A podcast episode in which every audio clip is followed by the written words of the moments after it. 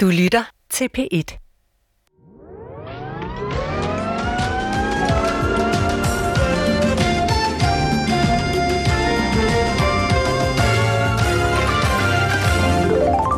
Så står vi klar med Jokerens prognose. Tak for den, og der er i hvert fald en, der kan læne sig tilbage og grine højt. Vi har nu beskæftiget os med det her lottomysterie i flere måneder for at finde nye oplysninger, så vi kan komme nærmere, hvem den mystiske mand er. Lige nu har vi fem mænd, der alle er fuldstændig sikre på, at gevinsten er deres. En pensioneret mejerist, en kasseapparatsælger, en taxachauffør, en arbejdsmand og så en jæger. Hver især har de deres forklaring på, hvorfor de forlod kupongen. Et grædende barnebarn i bilen, Så begyndte han jo at skrige derude. Så var jeg sgu nødt til at løbe ud. et ildebefindende, Og så er jeg klar over, at der er noget galt med mig. Altså, den er jo helt gal. Og jeg var jo også gået til læge nogle dage efter, for jeg var klar over, at der var noget galt. Og så siger han sammen, det er nok en forbipasserende blodprop eller sådan noget. en golftid i Breinholdgård Golfklub, Jamen altså, jeg er på vej ud at spille golf i Brøndholm Golfklub. ren og skær utålmodighed i en turbulent periode, Og så kommer jeg ind, og der er så andre ting, der lige spiller ind i, at jeg er så tålmodig den dag. og så en albino-rev, der skulle skydes. Og jeg har set den der albino-rev der, så det er jo noget, der trak helt vildt. Problemet er bare, at ingen af de fem har det endegyldige bevis på, at de er den rette vinder. Så hvilken af de fem historier er den mest troværdige? Lad os starte den her episode med at sammenholde det, vi ved om kupongen og den mand, der efterlod den, med de historier, vores fem mænd fortæller. Først har vi den pensionerede majorist Johannes. Ham, der har brugt 300.000 kroner på advokater. I hans historie er der meget, der ikke passer med det, vi ved. Han siger både, at han har leveret kupongen i en helt anden kiosk, end der, hvor Danske Spil siger, at den er indleveret. Og samtidig siger han, at han indleverede kupongen cirka to måneder efter det tidspunkt, Danske Spil oplyser. Johannes er også lavere end de 1,83, som signalementet lød på. Til gengæld så siger Johannes, at han købte vinderkupongen på tankstationen på Sæding Ringvej. Og her rammer han plet på den oplysning, der var den vigtigste i hele efterforskningen. For det er netop på den her benzintank, at vinderkupongen er købt. Det bekræfter nærpolitibetjenten John Holten Jørgensen, da vi interviewer ham. Det samme gør den tidligere informationschef i Danske Spil, Thomas Rørsig. Men at netop mejeristen Johannes fortæller os det rigtige købsted, kan der ifølge nærbetjenten være en naturlig forklaring på. Johannes og John synger, som vi tidligere har fortalt, i samme kor. Men det er faktisk en helt tredje person med tilknytning til koret, der har solgt vinderkupongen. Og det kommer John Holten Jørgensen til at fortælle Johannes en dag, de er til kor. Det var jo det var derfor, jeg fortalte Johannes, hvor den var solgt. Det er fordi, det er en, vi kender. Han sponserer nemlig vores kor lidt. Mm. Og han var lidt ærgerlig over, at han ikke kunne få den reklame, at der var vundet 9,3 millioner kroner i hans forretning. Selvfølgelig. Ja, ja. Men han var jo så lojal, at han holdt kæft ja. under hele efterforskningen der. Nærbetjenten kommer altså til at afsløre en af efterforskningens vigtigste detaljer for Johannes. Om Johannes så har brugt den her detalje til at tilpasse sin historie, eller om Johannes rent faktisk købt kupongen på tankstationen, det ved vi ikke. Så er der kasseapparatsælgeren Christian. Ham, der skjuler for konen, at han jagtede kupongen. Han siger, at han har indleveret den i starten af januar i Strandvejens kiosk, hvilket passer meget godt. Til gengæld kan han ikke huske, hvor kupongen er købt, og samtidig passer han ikke på det signalement af en mand i arbejdstøj på ca. 1,83. Christian er for lav. Så er der taxachaufføren. Ham, der havde fået sine fingre i klemme i en pladebukker. Han har også indleveret i Strandvejens kiosk, men han kan ikke huske, hvornår. Han kunne godt passe på signalementet af en lidt broden mand på ca. 1,83, men til gengæld kan han ikke huske, hvor han har købt sin kupon, hvilket svækker hans sag. Og så er der arbejdsmanden, der havde lavet en karakteristisk tegning på kupongen. Han siger, at han har afleveret den i Strandvejens kiosk i starten af januar. Han passer godt på højden 1,83, og han havde arbejdstøj på, da han kom ind i kiosken. Men heller ikke han kan huske, hvor han har købt sin kupon. Og så er der den sidste af de fem. Jægeren Kai. Ham, der fik ram på albinoreven. Hans forklaring er klart den af de fem, der passer bedst på fakta. Han indleverede kupongen i Strandvejens kiosk den 10. januar, og han kom ind i kiosken i arbejdstøj. Men hvor han har købt kupongen, er han i tvivl om, da han går i gang med sin jagt tilbage i 2002. Jeg er jo helt rundt på gulvet, fordi jeg ved jo ikke, hvad det er for en vinderkupon. Og, og, men så er det det igen, det der. Jeg ved ikke noget om, hvor den er købt henne. Men så begynder jeg så at finde ud af, og så skriver jeg ned på papir, øh, hvornår jeg har købt det. De kan selvfølgelig ikke oplyse derovre på DK Tank for eksempel, at det var vinderkupon, den er købt deroppe. Det må vi jo ikke jo. Nej. Så det alt det er jo hemmelighedsholdt, øh, holdt, ikke Og Så øh, jeg, jeg slår så på alle de data ned, øh, hvor jeg har købt den. Han kommer frem til, at han har købt kupongen på tanken på Sæding Ringvej, altså det rigtige sted. Om det så passer, at jægeren igennem sine noter har kunne finde frem til, at det var netop på tankstationen, at han købte kupongen, eller om han på en eller anden måde har fået oplyst det rigtige købsted og derefter tilpasset sin historie, det ved vi ikke. Men uanset hvad, så blev oplysningen om købstedet røbet af nærbetjenten, og derfor kan det ikke længere bruges til at afgøre, hvem den rette vinder er. Så lige nu er der kun få ting tilbage, som kun den rette vinder kender. Nemlig hvad det er for et kendetegn, der er på kupongen, samt hvilken dag og hvornår på dagen, at kupongen blev købt.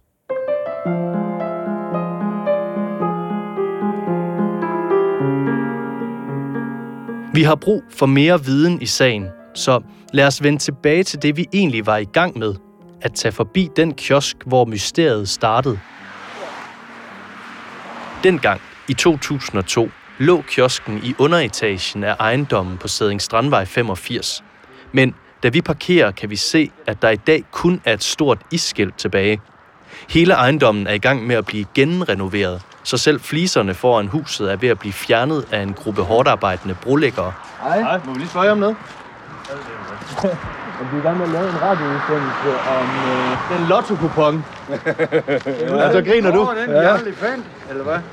Jo, de fandt den. Vi fandt aldrig ejeren. Nej, nej, det er det, jeg mener. Lige præcis. Ja, jeg så noget af nyhederne her for nylig med ham, der mente, det var Hans. Ja. Men øh, det er det eneste. Har jeg ikke rigtig hørt noget om det i mange år. Brolæggerne beder os om at gå ind og tale med tømmeren, der arbejder inde i den gamle butik. I må gerne gå ind. Går han derinde og... Ja, Ja, ja. bare gå ind derovre.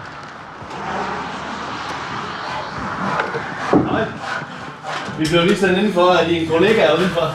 Ja. Fordi vi er i gang med at lave en radioudsendelse om den kiosk, der lå her i gamle dage. Ja. Eller måske nærmere bestemt den lotto-kupon, som, øh, som aldrig blev hentet lige præcis. Kan, kan du huske den sag? Ja, men det kan jeg godt huske. Ja, hvad kan du huske om? Og ja, om det ikke blev hentet, tror jeg. Der var vist mange forskellige, der, der blev ind på var der. Var der ikke noget med, at der var en eller anden kendetegn på det, tror jeg faktisk også, der var. Ja, der var noget med et kendetegn, men fra den anden ende af lokalet siger tømmerens lærling så, at vi skal gå op og tale med Karina. Hvem er Karina? Min lille maler. Maler går om på gå og forstyrre hende. Okay. Vi skal her vej. Så I sko I kommer op. Ja. Ja, ja. Vi bliver bedt om at gå op til maleren, der går rundt ovenpå. Er det maleren? Ja. Må jeg lige forstyrre dig? Hej. Nu, nu bliver vi sendt ovenpå til dig. Det er fordi, vi er, vi er med at lave en radioudsendelse om den lotto-kupon. Ja, Nu bliver vi sendt op, fordi du måske vidste noget. det jeg har arbejdet med. Og du arbejder der? Ja. Hvornår? Dengang. Er det rigtigt? Ja. Var det dig, der stod der? Ja. Er det rigtigt? Karina, mere. Hvorfor? Fordi nu, skal vi, nu er det begyndt at være interessant. Så siger du, for at vi fortæller det sidste af historien, så skal I lige have en vinerbrød eller pizza eller et eller andet. Ja. Jeg, jeg, vil gerne, jeg vil gerne have en vinerbrød. Hvis du vil snakke med os, vil vi meget gerne have en vinerbrød. Ja, det kan være... Ej, det vil jeg gerne. Det kommer lige Så her står vi altså over for en helt central person i det her lotto-mysterie. Den pige, der stod i kiosken, dengang det hele skete. Så hvad ved hun? Kan hun huske mere om, hvem den her mystiske mand er? Kan hun hjælpe os videre i jagten? Der er så mange spørgsmål, der trænger sig på, da vi står her, lige oven på den gamle kiosk, midt imellem malerspanden og afdækningspap. Du arbejdede her? Ja, jeg kan ikke helt huske, når jeg startede, men jeg har i hvert fald arbejdet tre, måske fire år. Jamen, for at være helt ærlig, så kan jeg ikke huske noget med den Jo, jeg kan huske det, fordi jeg har fået det fortalt. Øhm, men jeg kan ikke huske så meget, fordi enten der var meget polemik om det, og hvem det var, og fordi den var blevet leveret, og så var den ikke... Altså, han havde vist bare leveret den på disken, og så var han gået igen. Men han kontaktede mig efterfølgende. Og hvem var det? Jamen, jeg kan ikke huske, hvad han hed. Det er jo mange år siden. Ja. Men ham, der har, øh, har brugt rigtig både meget tid og energi på det. Øhm, og spurgte, om han måtte komme ind og snakke med os. Og så var han inde og snakke med os, inden da vi boede i en lejlighed, og så øh, snakkede vi om det. Jeg kun sige det samme til ham, at jeg kan faktisk ikke huske det. Og du stod der altså, efter sine den dag? Jamen, det er det, jeg ikke helt Det er ham, der siger det. Jamen, det er, fordi han siger, at han kan kende mig. Ikke? Og, og jeg skal være ærlig, at når der kommer mange ind, så er det ikke altid, man lige... Øh, husker deres ansigt, vel? Øh, og jeg huskede, sådan umiddelbart husker jeg ham heller ikke som en, der kom ofte. Øh, I hvert fald ikke ved mig. Øh, Ja, og så er det jo ham, der siger, at han kan huske, at det var mig. Det kan være, at han har afleveret den til mig, og hvis han så er gået igen, så er det jo måske Ragnhild, der har kørt den igennem, for jeg mener, det er Ragnhild, der har stået med det. Øh, og det er hende, der ligesom har haft kontakten, og det er nok derfor, jeg ikke rigtig husker ham. Hvis der er en, der kommer ind med en kupon, og der har været en stor gevinst på, så husker man det ikke. Så, så du kan godt have taget imod kupongen, men godt... det er ikke dig, der har kørt den Nej, igennem? det er ikke mig, der i hvert fald har stået med den der. Vi havde håbet på, at hun kunne huske den mystiske mand og give os nogle detaljer om, hvem han er. Men det kan hun ikke. Hun kan ikke engang huske episoden. Til gengæld, så siger hun det her. Altså han havde vist bare leveret den på disken, og så var han gået igen. Øhm, og jeg kan bare huske, dengang der var det sådan, at der lavede vi det som regel i en pose. Og så, stod, så skrev vi på, hvem det var. Så var det meget normalt, at nogen kom ind og bare lagde kupon på disken og gik igen? Ja, hvis de kom ofte så kunne de godt komme, men så kom de ofte med en stor bunk kuponer, og så kan I ikke bare tjekke dem, når I har tid? Og så, jo jo, så tjekker vi dem, og så lader vi øh, gevinst i, hvis det var. Så fik man sådan en gevinstkupon med ud, og så lagde vi det ved, og så fik de det udbetalt, når det var. Fordi for, for mig, det har jeg jo tænkt meget, når vi har lavet den her historie, at det virker meget underligt at gå ind og lægge en kupon på en disk og gå igen. Men det gjorde man. Jamen, det tror jeg... Altså, det skal jo svært at sige, hvordan man gør det i dag, men jeg kan forestille mig stadigvæk gøre det. Hvis du kommer i den samme kiosk, køber de samme kuponer, kører på de samme kuponer. Du kender som regel dine tal. Nogle de har kopier af det, ikke? Øhm, du kender dem, der står der og sådan noget. Så, øhm, altså, så tror jeg i hvert fald, at, at det er meget almindeligt. At, fordi man har jo tiltro til hinanden. Altså, øhm, så det oplevede vi i hvert fald. Øh, at, ja, at det var sådan, det blev gjort. Indtil videre har vi hele tiden tænkt, at det var en helt sindssyg mærkelig handling at lægge en lottokupon fra sig på en kioskdisk og gå fra den, før der blev tjekket, om der var gevinst på. Og her fortæller Karina så, at det var helt normalt at gøre. I det vi står her med udsigt til Vesterhavet, er der en anden ting, der går op for os.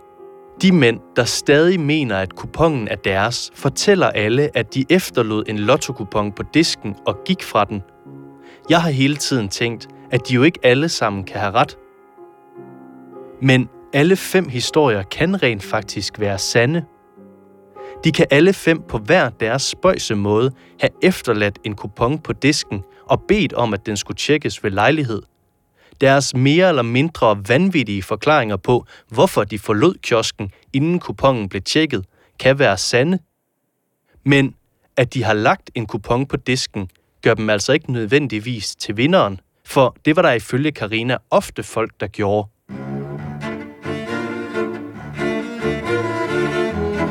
Ærligt talt, så er vi lidt på bar bund på det her tidspunkt. Selv ikke den pige, der formentlig tog imod vinderkupongen, kan hjælpe os nærmere en afklaring af, hvem vinderen er. Men det siges jo, at man skal have sandheden fra børn og fulde folk, og den her kolde aften var alle børnene gået i seng, så vi tog på værtshus. I en sidegade til gågaden i Esbjerg ligger der en lille beværtning. På det slitte skilt over døren og på de tildukkede ruder toner værtshusets navn frem. Troubaduren hedder det. Her træder vi ind i et lille tilrøjet lokale med en bar i midten af rummet. Den her torsdag aften sidder der kun en 5-6 gæster spredt rundt om baren med lidt afstand imellem hinanden. Musikken kører lavt på jukeboxen over hjørnet, og der bliver ikke udvekslet mange ord. De få ting, der bliver sagt, er indforståede ordvekslinger, der vidner om, at alle herinde er stamgæster. Vi tager plads i baren og bestiller hver vores øl, og prøver at indlede en høflighedssamtale med en af gæsterne, men bliver bare mødt af et par korte afvisende svar.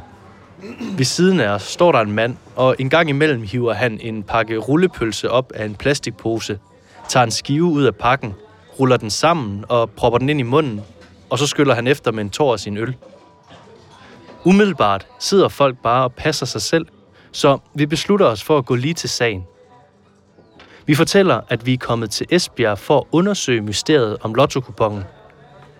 Og så er det som om, at der bliver tændt for en kontakt i hver og en rundt om baren.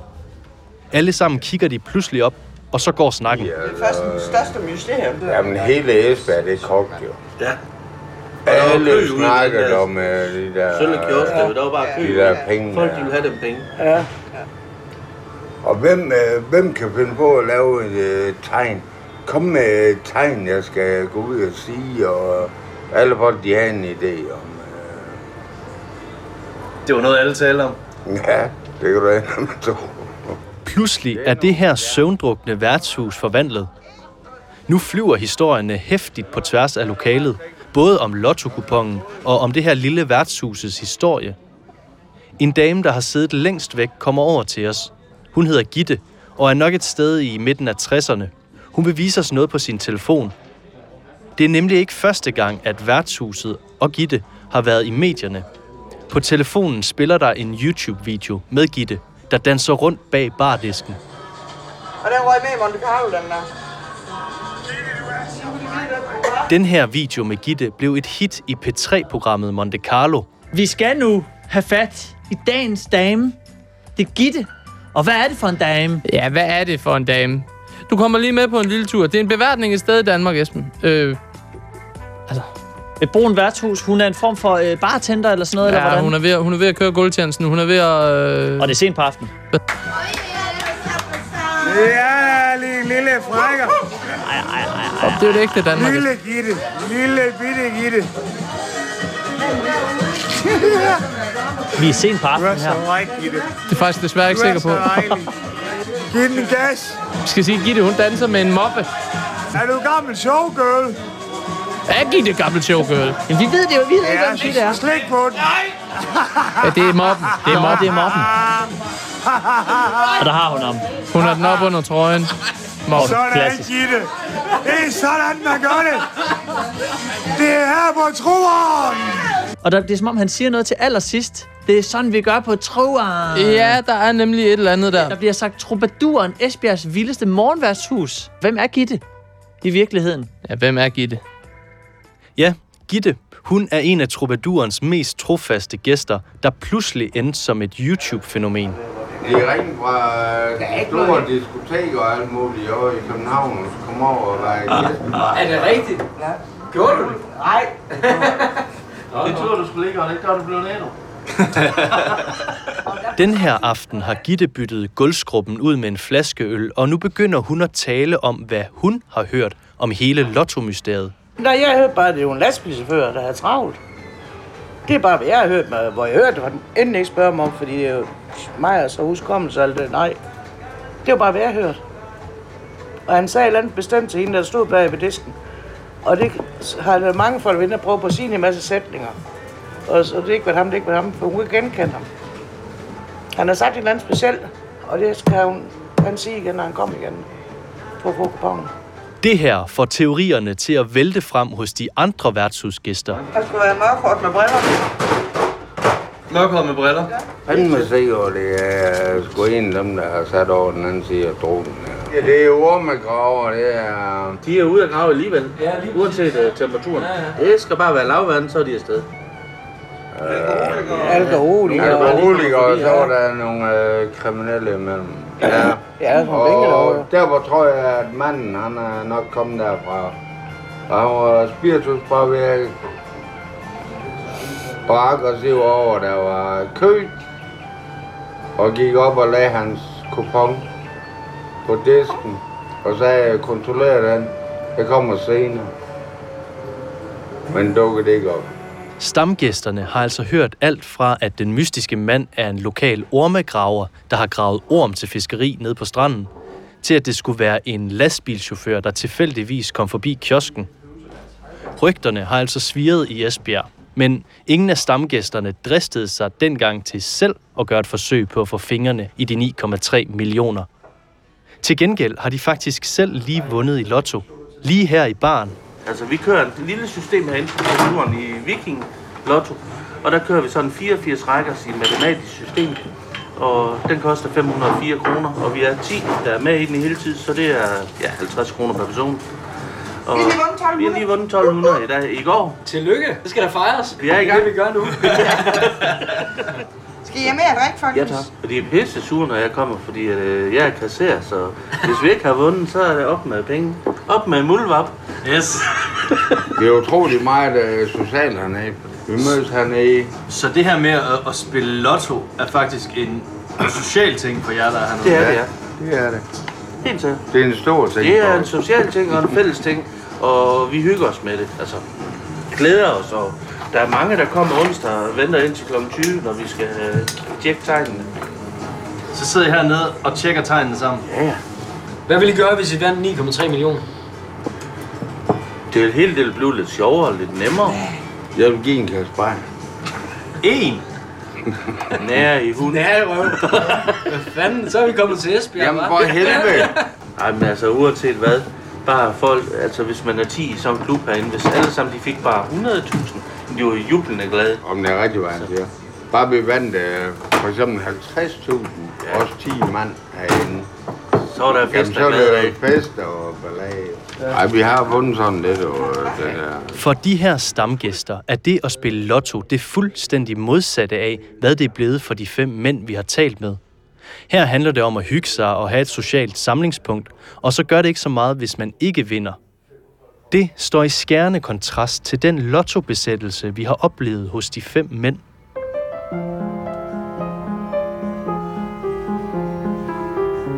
På Troubadouren går snakken lystigt videre. Hvis der var mig, der arbejdede derude, så havde jeg fandme stoppet i og lommen. Ja, det er sgu da ikke i tvivl. Har I andre også det? Vi har også tænkt den her tanke flere gange. Hvorfor sagde kioskejeren ikke bare, at det var hendes egen kupon? Hvorfor hævede hun ikke bare selv de 9,3 millioner, i stedet for at fortælle, at en mystisk mand havde afleveret den?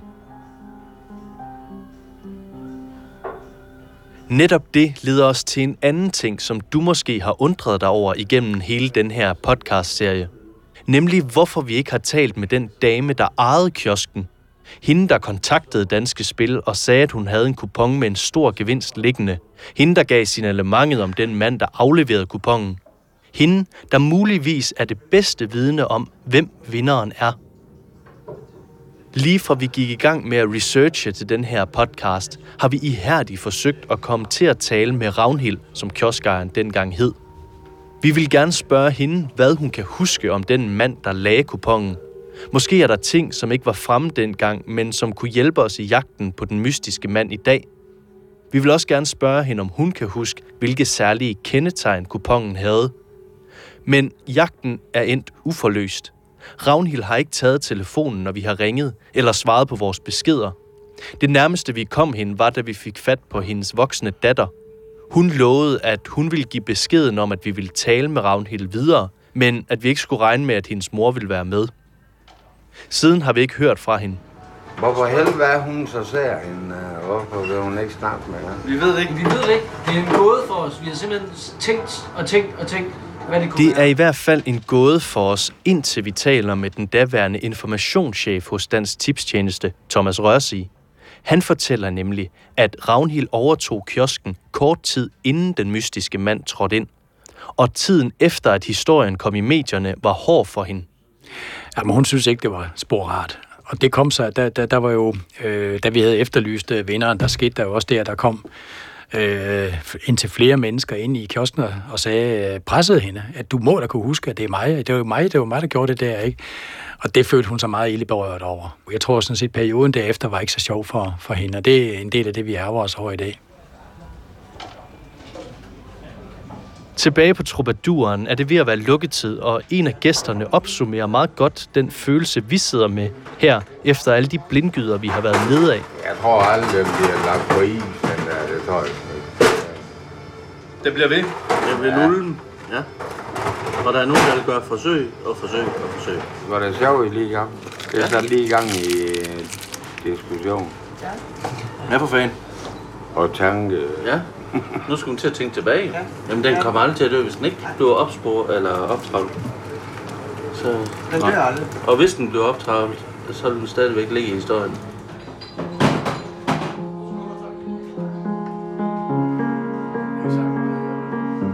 Så hvad gør vi nu? Mulighederne for at finde den rigtige ejermand til den mystiske lotto er ved at være udtømte. Den bedste mulighed for at finde frem til vinderen er stadig det specielle kendetegn på vinderkupongen, som kun den retmæssige ejer kender til. Det her med, at der skulle være et kendetegn på vinderkupongen, er noget alle har hørt. Lige fra tømmeren i stueetagen i kiosken Var der ikke noget med, at der var et eller andet kendetegn på det? For, til bodegagæsterne på Troubadouren. Hvis det var den rigtige ejer, der var kommet frem, så vidste han også lige nøjagtigt, hvad der stod på den kupon. Fra første gang det blev nævnt i TV-avisen i marts 2002, Der er kendetegn ved sedlen, som kun den rigtige ejer kan vide noget om. og til i dag, hvor 200 personer henvendte sig til Danske Spil. Altså, jeg har læst øh, de der omkring 100 mails med folk, der beskriver forskellige ting, de mener, kendetegnet kan være. Og så til de fem mænd, der har hver deres kendetegn på kupongen. J'et er venstre ben af N. Der har jeg tegnet stjerner på. Jeg er ret sikker over, at jeg skrev mine initialer. En tegning, ja. Det kan du sige. Jeg skal jo fortælle ting på dem alle sammen. Og det, og det ved jeg også godt, hvad jeg er jo. Vi bliver nødt til at få nogen til at fortælle os, hvad det er for et kendetegn, der er på kupongen. Det er det, det hele står og falder på nu. Der findes kun få mennesker, der har set den originale kupon. En af dem er nærpolitibetjenten John Holten Jørgensen, så vi spørger ham direkte. Jeg kan kun sige, at det skal I snakke med danske spil om. Jeg, kan, jeg vil ikke sige mere. Men der er en eller anden form for kendetegn, eller hvad man nu kan beskrive det som. Jamen, det vil jeg ikke, det vil jeg ikke sige noget. Det, det, det duer ikke, fordi at, så, så får man endnu, endnu, kan man få endnu bedre idéer. Dem, der eventuelt måtte kræve det jo. Som en ægte politimand er John ikke på nogen måde til at hugge og stikke i for at få flere informationer. Han holder tæt. Vi skal altså spørge Danske Spil. Hos dem var der også meget få mennesker, der dengang så den originale kupon. En af de få er Thomas Rørsi, den daværende informationschef. Så da vi interviewer ham, spørger vi så, hvad det er for et kendetegn, der er på kupongen. Der er jo snak om, at den her kupon har et specielt kendetegn. Det hører man allerede første gang i TV-avisen, da I går ud med det. Ja, jeg, jeg, kan godt, jeg har hørt det der med, med kendetegn, og det undrer mig meget, hvad det er, man tænker på, fordi så jeg, som jeg husker det, så var der ikke skrevet på den. Der er nogen, der netop der sidder typisk øh, sætter deres initialer på, eller også så sidder de øh, typisk og og sætter, sætter, sætter boller omkring vinder, øh, hvad hedder det, tegn. Og der var, så vidt jeg husker, intet. Det var en ganske almindelig, øh, ren lynlotto. Så, så øh, jeg ved ikke, hvad, jeg ved ikke hvad det, om, der, om det er andet, man tænker på, men jeg, jeg, kan, jeg kunne ikke se, at den var noget som helst afvig fra, fra, fra en sædvanlig kupon. Så du husker ikke som om, at der er noget specielt kendetegn den her Nej, ikke andet, der var syv vinder til. Nu er vi for alvor forvirret. I 16 år har alle talt om, at der er et specielt kendetegn på kupongen. Men nu siger en af de få, der har set den, at der ikke er noget kendetegn. Da vi taler videre med Thomas Rørsi, siger han, at han ikke kan forstå, hvorfor danske spil og spilmyndighederne ikke bare viser kupongen frem, når nu der ikke er noget som helst på den. Efter interviewet med Thomas Rørsi ringer vi også til Kim Strange, der dengang var chef for Danske Spils kontrolcenter, og som derfor også er en af de få, der har set kupongen. Han bekræfter, hvad Thomas Rørsi siger. Han mener heller ikke, at der var et kendetegn på vinderkupongen. Så med den nye viden kontakter vi igen nærpolitibetjenten John. Og da vi fortæller ham, hvad Thomas Rørsi og Kim Strange har sagt, så bekræfter han også, at der ikke er tegnet eller skrevet noget på kupongen. Det er en helt blank lynlotto med joker. Hvis det er rigtigt, at der slet ikke er noget kendetegn på kupongen, ja, så betyder det, at vores fem mænds forklaringer alle falder til jorden. Og den oplysning leder til et andet spørgsmål. Johannes slæbte jo danske spil i retten for at få dem til at vise vinderkupongen frem, så han kunne se, om det var hans kendetegn, der var på.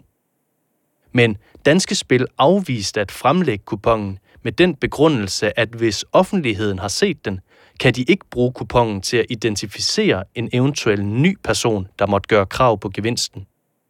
Men når der nu, efter sine, slet ikke er noget specielt kendetegn på den, når det nu bare er en helt almindelig lynlotto med joker, hvorfor har danske spil så ikke bare vist den frem?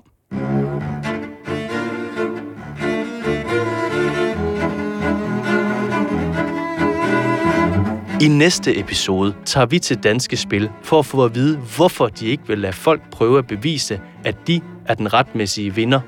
Og så gør vi et sidste forsøg på at få lov til det, som Johannes og alle andre er blevet nægtet i 16 år. Vi vil se vinderkupongen. Du har lyttet til 8. episode af Lotto Mysteriet, en podcastserie produceret af P1 Dokumentar. Udsendelsen er tilrettelagt af Nikolas Duup Thomsen og mig selv, jeg hedder Jens Wittner Hansen. Klip og montage er lavet af sine Mandsdotter og redaktør af Jesper Hyne.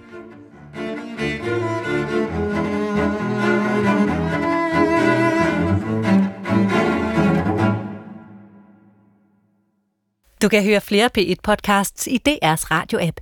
Det giver mening.